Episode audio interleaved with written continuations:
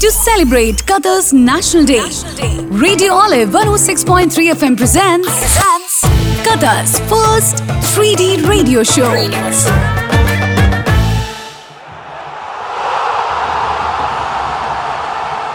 Khalifa International Stadium Al Janoub Stadium Education City Ahmad bin Ali Al Bayt Al Thumama के बाद अब हाल ही में बनकर तैयार हो चुका है 974 स्टेडियम जी हाँ आज बात करेंगे सस्टेनेबिलिटी के चमकते एग्ज़ाम्पल के बारे में, जिसका पहला नाम था रास अबू अबॉट स्टेडियम।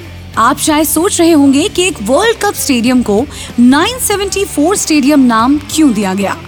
दरअसल, इसकी बहुत ही दिलचस्प वजह है। 974 स्टेडियम को बनाया गया है शिपिंग कंटेनर से। और इससे बनने में लगे कुल मिलाकर 974 शिपिंग कंटेनर्स कमाल की बात है ना? इतना ही नहीं 974 है कतर का नेशनल डायलिंग नंबर तो ये भी एक वजह रही इस स्टेडियम के नाम के पीछे। वैसे 974 स्टेडियम दुनिया का पहला अजूबा है, जो वर्ल्ड कप खत्म होने के बाद पूरी तरह से गायब हो जाएगा। हैरान हो गए ना? दरअसल, ये स्टेडियम इस तरह से बनाया गया है, जिसे आसानी से डिसमेंटल किया जा सके। ये कम मटेरियल में बनने वाला सबसे कॉस्ट इफ़ेक्टिव स्टेडियम है। चलिए, अब आपको बताते हैं इस स्टेडियम के एक बेहतरीन फीचर के बारे में। शायद ये दुनिया का एक लौता ऐसा स्टेडियम होगा, जिसे किसी कूलिंग टेक्नोलॉजी की ज़रूरत नहीं।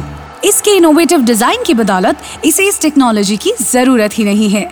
अपने वेंटिलेटेड डिज़ाइन और समुद्री हवाओं के बेहद करीब होने की वजह से यहाँ नेचुरल वेंटिलेशन है, जो इसे ठंडा रखता है।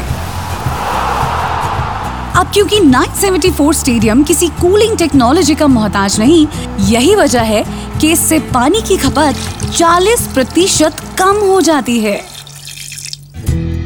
स्टेडियम का मॉड्यूलर डिज़ाइन उन कंटेनर्स से बना है जो इसके बिल्डिंग मटेरियल्स को लाने में इस्तेमाल किए गए थे।